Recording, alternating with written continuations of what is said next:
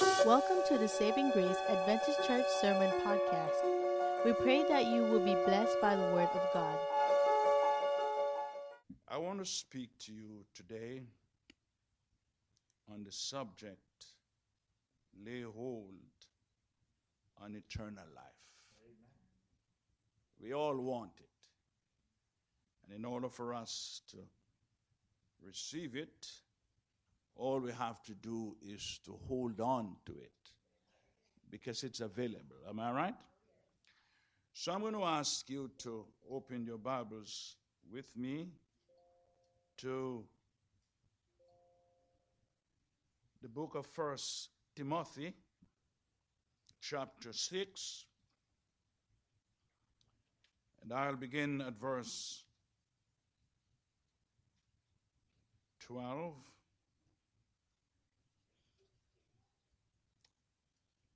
Well, let's start at verse 11. But thou, O man of God, flee these things and follow after righteousness, godliness, faith, love, patience, meekness.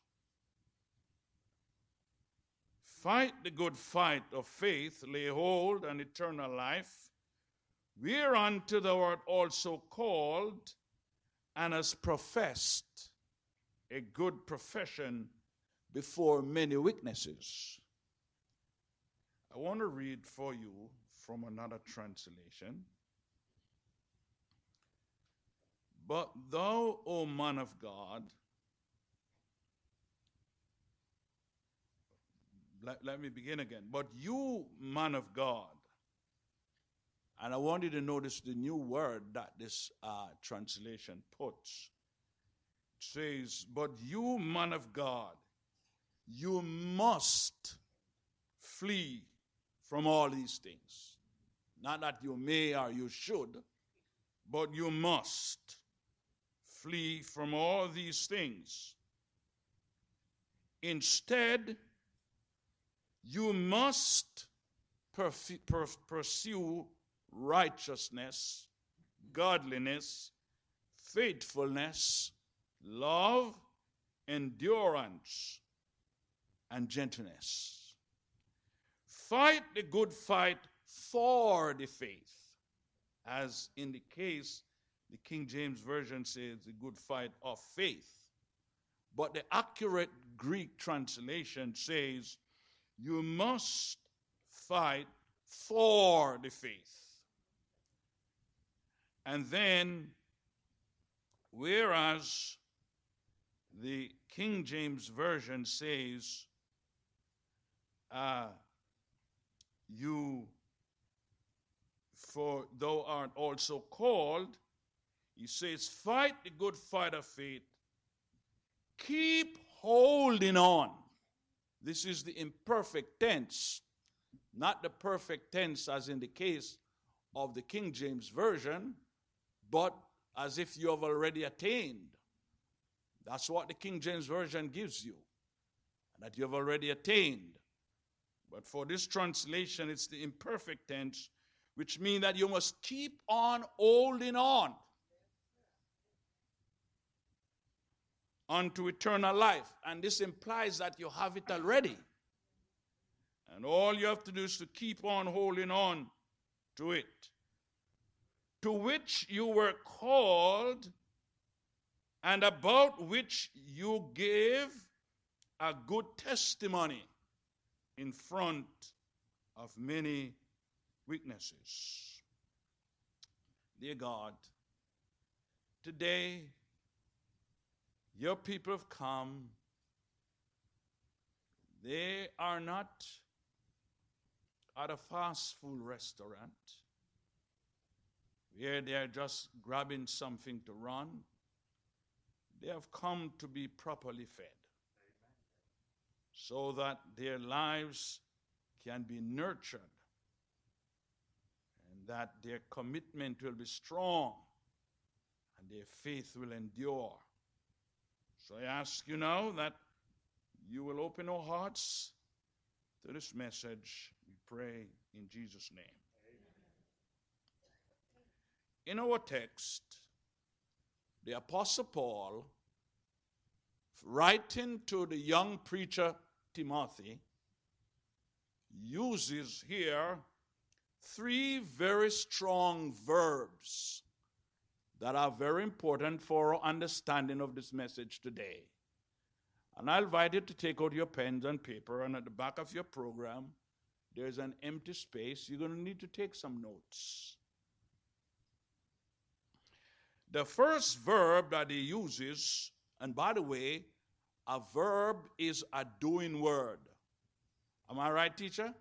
That's what my teacher told me when I was in elementary school. And I haven't forgot it. As a matter of fact, my teacher said to me, Jump is a doing word. So jump. So we had to jump. And she said, That's right. That's an action word. Am I right? So the first word is flee. All right? What is the first word? Flee. Flee from these things. That already says.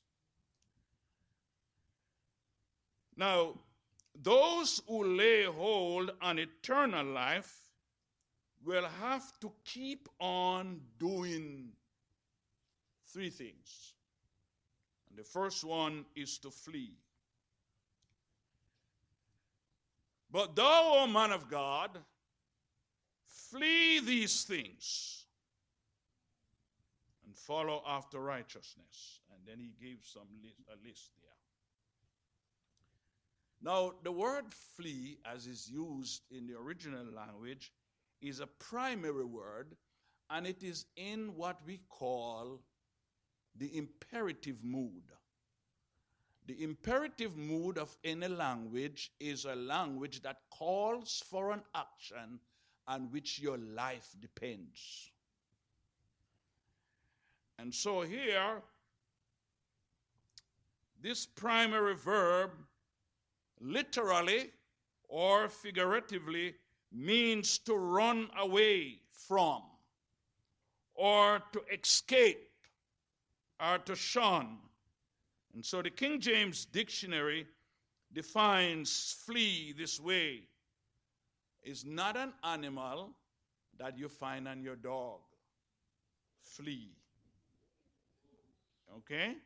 All right. It is to do something It says here, flee to run with rapidity is not just merely to move like a snail, but you, you run with rapidity as from danger.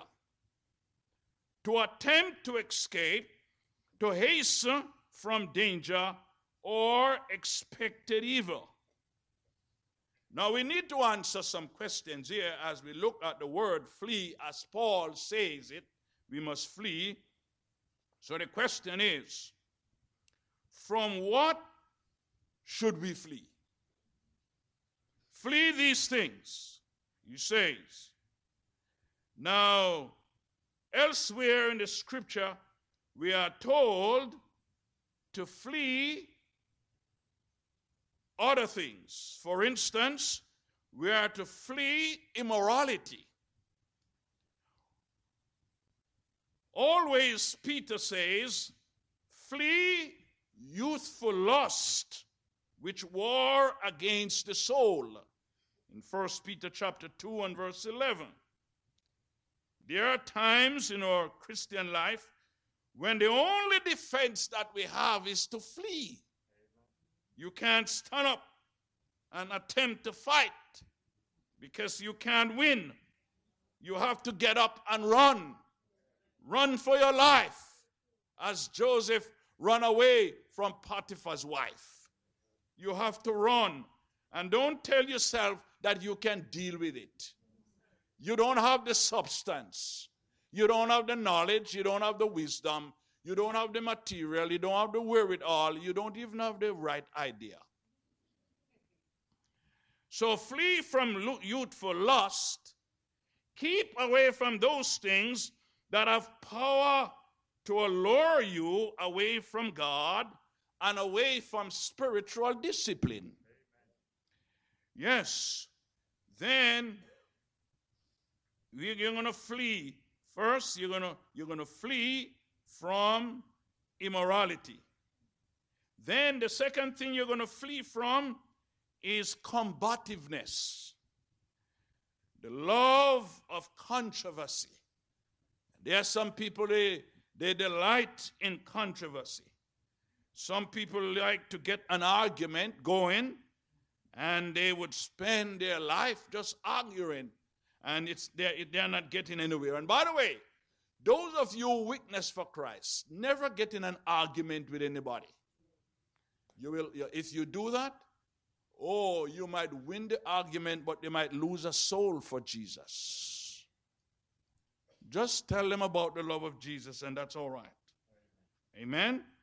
Yes, so you must flee this type of combative, militant attitude. This is the mark of a false teacher. He always wants to form friction and and uh, and to, to get into clique. But you must flee from this. Yes. God does not want us to fight for him. You know, there are some people say, I have to fight for God. God doesn't want you to fight for him. All right? God can fight for himself. But he wants you to fight, but not for him. Here we go. The next thing, or the third thing that Paul, the, the, the first one is, uh, is immorality. The second one is combativeness. The third one is avarice or greed, the love of money. Paul calls it the filthy lucre, the hunger for material gain, the desire to outdo your neighbor.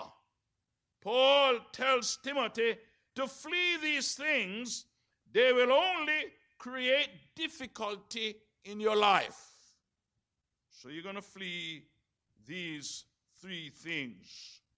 Then Paul says, Thou man of God. He was addressing Timothy. And it's good to be called a man of God. And I, I don't want it to limit it here to the male species. Because originally the word man in the in the Bible, as it used in many instances, not all the time, is used to mean humankind. And so what he says, thou man of God, the man of God represents Christ in his life. The man of God reflects the character of Christ. The man of God lives a righteous life or is a righteous person. The man of God regulates his life according to the dictates of the Word of God. And the man of God is delighted to form a relationship with Christ. So here it is the man of God is representing Christ, he is reflecting the character of Christ, he's a righteous man, he regulates his life, and then he's in a relationship with Christ.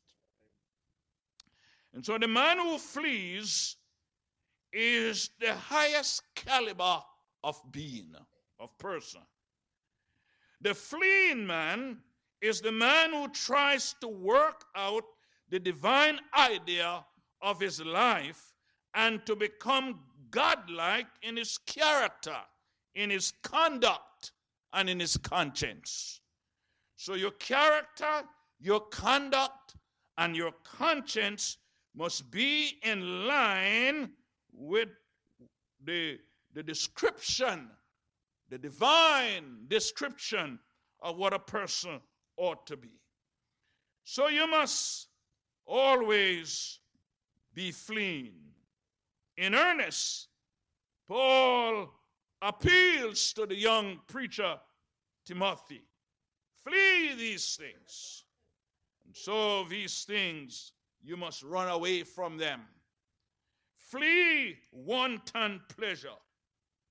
Flee habits of the mind that makes you selfish and self-centered. Flee the pursuit of a career that leaves you with no time or desire to serve God.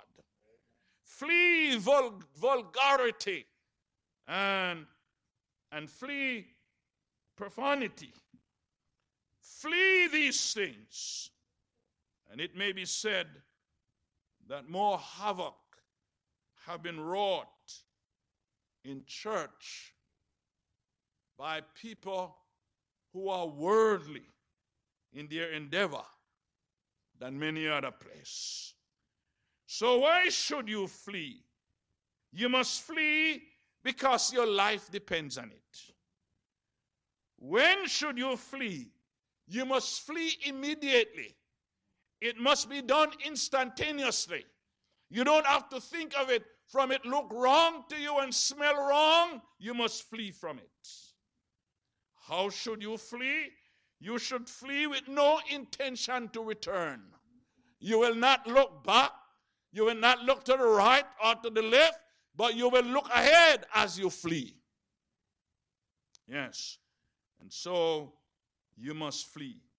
Now, the second word that Paul uses here in this text, and each of them start with the letter F. The first one is flee. What is the first one? Flee. The second one is follow. What Paul says, follow after. That's what he says. Follow after. Now, the word follow in this context means to pursue, to go after.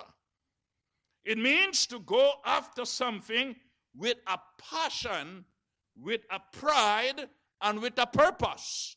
A passion, a pride, and a purpose. This is indirect contrast to fleeing. Now you are following. You are following a path, a prescribed path. You're following a command. You're following a leader. You are following a directive. Follow after. So here, Paul gives us here a list. A list of six things which he divides into two groups three in one group and three in the other. The first three relate to God, and the second three relate to our relationship with one another. So the first one he says, first, he says here, you must flee towards, all right, you must follow after, that's right. You must follow after righteousness. Follow after what, church? Righteousness. Righteousness is right doing, doing that which is right. Now, it is very important that you follow after righteousness. Paul says, follow after righteousness. You know, some commentators or Bible students, they take this to this righteousness to mean a righteous, righteous behavior, saying that you ought to try to live a righteous life. Now, that is not altogether wrong, but what I notice here, you, you, you have to follow after righteousness, and you it has to be a part of your behavior. Because when we come to Christ, we are to live a righteous life. Am I right? But this is not what Paul is talking about here. It is not a righteous behavior. That's not what he's talking about. Paul, in this context, is referring to righteousness as a state of being. Righteousness as a state of being and not just as a behavior. You know why? Because I can pretend to be righteous. And, I, and when I'm in your company, I can behave righteous. But if it is a state of my being, wherever I am, I am righteous. Oh, yes. So it's not really an external exhibition of who I am, but the content is, in, is internal that gets me to know who I am, to whom I belong, and how I must behave. So you must be, first of all, be intrinsically motivated. And hence, it becomes a part of your being. So the heart here and focus of the gospel is this. When you come to know Christ, he gives you his righteousness. So his righteousness is, is what makes you up who you are. And as you understand that this is the way that God sees you, you are no longer guilty, no longer trying to please the devil, no longer filled with weaknesses, but here you are righteous in quality, in kind. It is a part of your being. And God makes you righteous, for He gives you that quality of being that all Christians ought to possess. This is what gives us a sense of security in an, in, in an insecure world. It gives us a stability in life. Hence, you are not fickle. Oh, you are not you are you're, you're, you're not moved by every wind of doctrine, but your life is solid. You are committed. You know where you are going. You know you are who you are following, and your life takes on meaning because you are a child of the King. And so, if you're always focusing on your behavior, what people think of my behavior, trying to get a sense of worth because of a right act that you have done, you will end up becoming a legalist, feeling that your behavior is what makes you acceptable before God. Oh, and that is sheer death. Oh, it's not your behavior, it's not what you do that saves you. Not what you do that saves you. And uh, yes, you do you do good works because you are saved. Let me put it the other way. Let me put it the right way. You are saved by the blood of Jesus Christ. You are saved by Jesus Christ, and it's after that you are saved that you begin to work. You don't work to be saved, but you work because you have been saved. Is that clear? Do you understand that, church? That's right. Good. So, then the next thing that Paul says that you must follow, you must follow after godliness. Godliness and godlikeness is the goal to be reached, and we must strive towards it. Yes, this is the word we have seen so many times already in this letter godliness. It means balance, wholeness. Or what godliness means? Balance, wholeness. Spirit led, soul, body, and being, being healthy in Christ. These days we see great emphasis on keeping our bodies healthy. That is good. You must keep your body healthy. But also, your whole being must be kept healthy. And God is a God of holism. You know, when you read through the New Testament, and especially the writings of Paul, you get that Paul talks about body, souls, and soul and spirit, a kind of spiritual dichotomy where you are divided into sections. But when you come over to the, to the Old Testament, there is not that dichotomy there because the, the, the Old Testament deals with, with, with, with wholesomeness. God wants to make you whole, one being, one person. Oh, yes. And not a fragmented individual. So you must be godly you must be healthy in your relationship with Jesus Christ.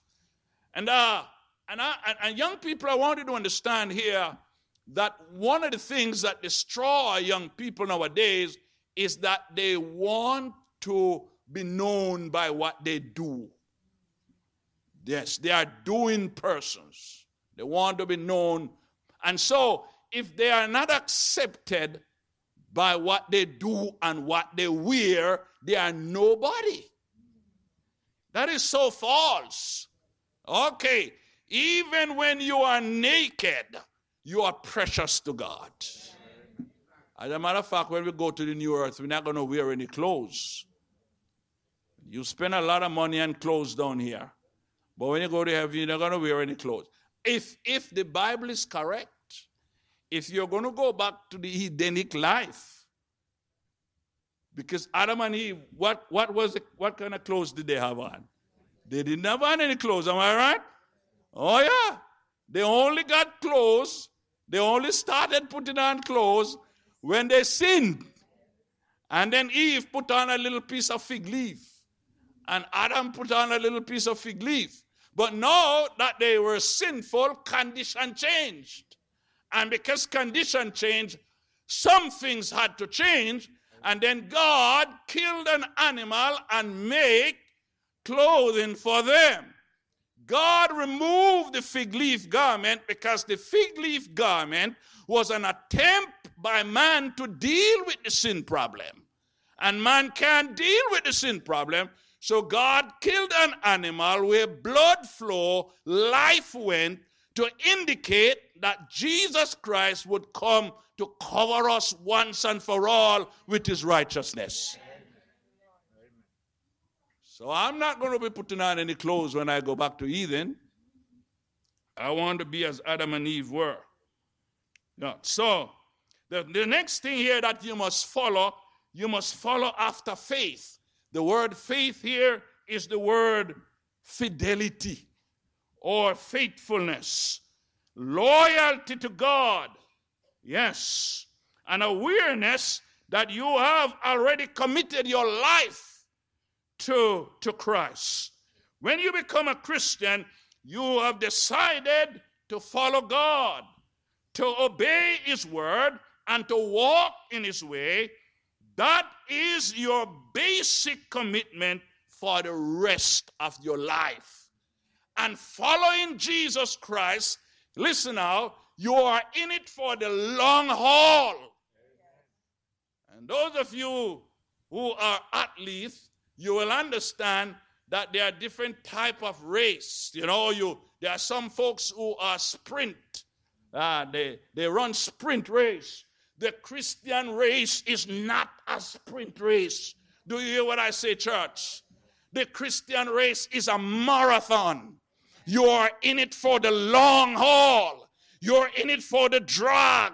You're in there forever and ever until Jesus comes to make this world right again. So some folks just want to be in it, and you jump out and you come in, and you jump out and you come in. When the water gets hot and deep, you jump out and then you come back. It can't be. You must know what you want and stand for what you want and follow after faith. And so here it is that you are called to follow after faith. Now, those are the first three words. Then Paul says here now, at the second set of words, he says, You must follow after love. The word love, temperance. But I look a little deeper. I look a little deeper because I know how to talk to you today. and I couldn't talk off the top of my head. So I look a little deeper. And what I see here is the word agape. And there are three words phileo, eros, and agape. He didn't use phileo with his brotherly love from the word you get Philadelphia. That's not it. It is not eros from which you get sexual romantic love from, is not it. He uses the word agape, which is understanding, redemptive, creative goodwill for all persons. It is the love that Shakespeare talks about when he says, Love is not love if it alters when it alteration finds, if it bends with the remover to remove, an ever fixed mark that look and tempest and is never shaken. Is that love that keeps you intact, keeps you going. When it gets rough, you're hanging in there for your love Jesus.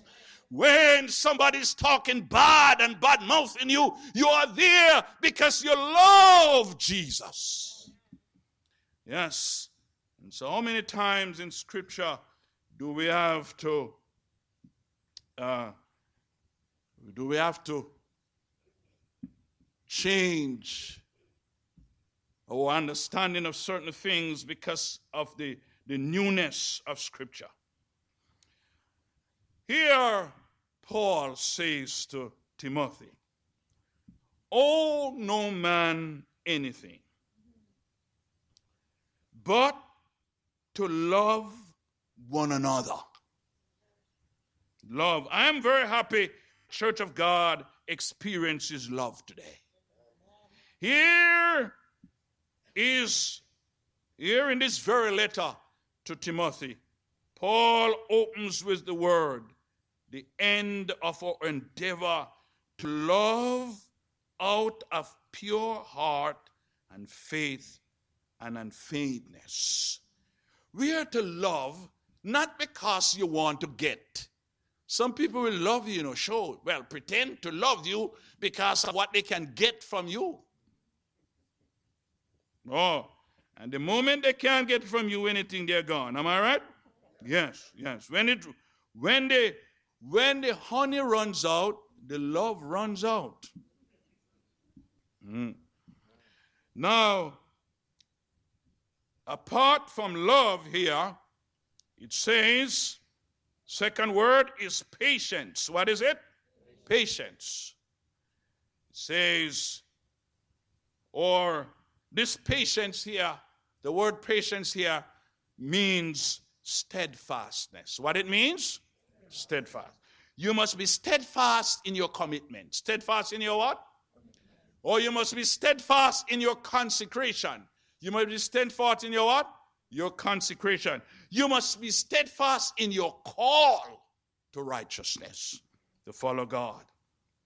And so, the means of endurance here is steadfastness, hanging in there, refusing to give up, that is one of the most courageous things in life to be able to hold on in there.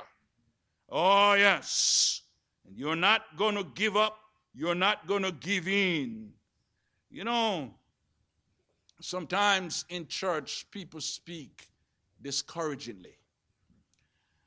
Someone says, I have had it, it's enough. I am not going to try anymore. It is amazing how quickly this is picked up by others and it goes around. I, and then somebody will say, I am too, I have had enough. I can't go on anymore. Oh, and before long, everybody start to talk discouragement. And then everybody around us is quitting because of discouragement. I'm saying to the church of God today hold fast. Don't let anyone take your crown. Hold fast. If you give up what you have now, what are you going to give it up for? And if you give it up for something else than what Christ offers, does it worth it? So I say to you, Speak positively. Yes. Oh. Talk about the goodness of Christ. Look at where he has brought you from. And ask yourself the question Do I really want to go back? Never look back. No turning back. Now, the final word in the series here that you must follow, you must follow after meekness, humility. Humility does not mean to be weak or passive. Humility is not weakness. Biblical humility is grounded in the character of God. He sent his son to care for humanity and to care for the needy. You know, I, I read a story once of, uh, of, of two men who were traveling in opposite direction on, on a road, and they came to a part of the road, and there was a, a hanging bridge, a swinging bridge that was hanging over the river. And it was so narrow that only one person could travel on it. And both men met in the middle. And they were there standing looking at each other to see, to see who was going to turn back. So you'd have to turn back, and then that one would pass, then you would come in and you would go. And they were there looking at, because there were two strangers, they were there looking at each other as to what to do. And then one man decided that he was going to lie on his belly and then he asked the other man to walk on his back and go over. And the man was so frightened. He stood there for a long time. Then he walked on the stranger's back, go over. The stranger got up, turned around, shook his hand, went his way, and he went his way. Is this a sign of humility? I'm sure that you wouldn't do that. I'm looking at your face here, and you wouldn't do that. You know what? You are too proud to make somebody walk on your back. Yeah? Ah, yeah. But I say to you today that the child of God must always wallow in humility. You're not going to be weak, but you're not going to be pompous and self centered. But you're going to practice. Humility is gentleness, is kindness. Yes. Now, finally, finally, Paul says that you must flee. He says you must follow. And then finally, he says you must fight. What must you do? Fight. Fight the good fight of what? Faith and you must what? Lay hold on eternal things whereunto thou art called and has professed a good profession before many witnesses. Remember your commitment. Remember your, con- your consecration. Remember your connection. You are with Christ. So, the true Christian is called to be a soldier. To be a what? And must behave like one. From the day of your conversion to the day of your death, you are a soldier. Yes. He is not meant to live a life of religious ease and, in, and, and uh, intolerance, or the soldier is called to fight. With whom is the soldier fighting? Of course, not. I want to correct something here. As a Christian soldier, you are not fighting against each other. Is that clear, church? Because sometimes, you know, we behave as if uh, you are my enemy and I am your enemy, and we are locked in a combat. You are not fighting against me, and I, I am not fighting against you. You are not my enemy, and I'm not supposed to be your enemy. Turn to the next person and say, You are not my enemy. You are not my enemy. Turn to the person next to you and say, You are my friend. You are my friend. So I don't want, I, don't know how long I'm going to be here. I'm even not even here one month yet. I don't know how long I'm going to be here. But for the time that I'm here, I don't want to see you fighting against each other. And if you were fighting before I came, you need now to bury the hatchet. Do you hear what I say? I don't want any fighting among yourself in this church. You ought to be fighting, but let me tell you who you're going to fight. Yes. Yes. The first thing is that the Christian must fight against the flesh. You must fight against the what? Yes. Now, you are to fight against the flesh, and your foe is a never dying foe. Unless he gets the victory over you, he is not going to give up. He wants to defeat you. But I want you to understand that no enemy can defeat you if you are on Jesus' side. Yes. So you must fight the fight of the flesh. And even after your conversion, you carries within you the nature that is prone to evil and a heart that is weakened and unstable as water. So you always have to be fighting. That's why the songwriter says, Stand up, stand up for Jesus. Stand in his strength alone. The arm of flesh will what? Fail you. You dare not trust your own. Then what he says, put on the gospel armor and watching unto prayer. Where duty calls our danger, be never wanting there. Oh, yes. So the Christian must fight against the flesh. The next thing that he must fight against, he must fight against the world. Oh, the subtle and seductive and seductive influence of the world. The mighty enemy must be daily resisted, and without a daily battle, you cannot overcome. Oh, you must fight against the love of the world's things, the world's fear, the world's slaughter, the world's blame, the secret desire of the world must be fought against. The secret wishes of the world must be fought against. And let me tell you something. One of the things that Satan uses to destroy the church is extreme views. Anything that is extreme is poisonous. If you sleep too much, you will die as a pauper but sleep is good. Am I right? If you eat too much, well, uh, well, I won't go there.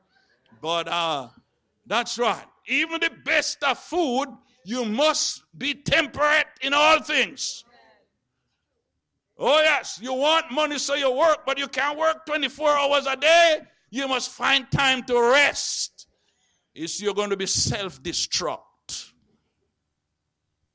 And there are some folks in the church who have some very extreme views. And if you follow them, you become confused. You must know what you believe. Know the Word of God for yourself. And study the Word. Amen? Yes. So, all these things, we must fight against them. Then the final thing I want you to fight against, you must fight against the devil himself. That old enemy of mankind is not dead, he is still alive. Oh, yes. And you know, Churchill, Winston Churchill, that great general from England who led England in the war in World War II in this great victory. This is what he says. He says, In the time of war, this is a wise saying. In the time of war, it is the worst mistake to underestimate your enemy and try to make a little war. You shouldn't be making any small war. You have to make a big war. listen to me now. This is the reason why you need to make the war. Revelation chapter 12 and verse 17, the Bible says, And the dragon was wroth with the woman and went to make war with the remnant of her seed, which keep the commandment of God and have the testimony of Jesus Christ. You are not fighting any petty war or any private war. You are, or, or it's not even a personal war. You are fighting the devil. He has over 6,000 years of experience. He must be an experienced man. And so today, I want to ask you do you want eternal life? In order for you to get eternal life, you must keep on fighting. Pastor and people, preacher and parishioners, old and young, high and low, rich and poor, gentle and simple, kings and subject, landlords and tenant, learned and unlearned, all alike must carry arms. You have to bear arms. You are called to bear arms. It is a fight of perpetual necessity. It admits of no breathing time, no amnesty, no truce. And weekdays as well as on Sundays, and on Sabbath, and on every day in private as well as in public, at home, by the family, friends, and those abroad. In little things, in management of the tongue, of the temper, as well as great ones like those are the big ones. The Christian warfare is necessary. And if you're going to survive, you have to fight. He says, fight the good fight of faith. Lay hold and not mundane, perishable, transitory things. Lay hold on eternal things. Are you willing to fight today? Are you going to give in and give up and run away? You know, when I was in school, my teacher used to tell me, He who fights and runs away will live to fight another day. If you run away, you're going to die. You won't have any other day. You have to fight every day. Do you hear what I say, church? You have to fight every day. Every day you are fighting. And take nothing for granted. Are you willing to stand with me in this battle of life as we fight for, for eternal life? If so, please stand with me today. There are those of you today who might be wondering with what is going on in my life, can I really make it? I'm here to let you know today that you have Jesus and you have victory. Claim that victory in Jesus today. Oh God and oh Father, at this time we just want to thank you for the words of assurance We are fighting, but we are not alone. We are fighting on the side of righteousness. Jesus is the master general. He is the one who marshals the troop. He is the one who commands the battalion. He is the one who is in charge.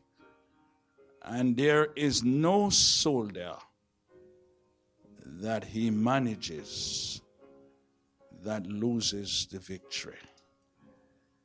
Oh Lord, the war is one war.